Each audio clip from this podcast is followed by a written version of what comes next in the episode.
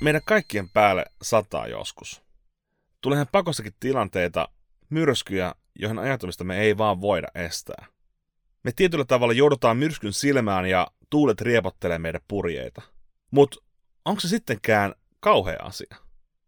Luovimista on vaikea oppia luovimatta, joten oppimalla rakastamaan myrskyjä sä opit valjastamaan niiden tuulet työntövoimaksi ja liikkumaan raketin lailla haluamaan suuntaan.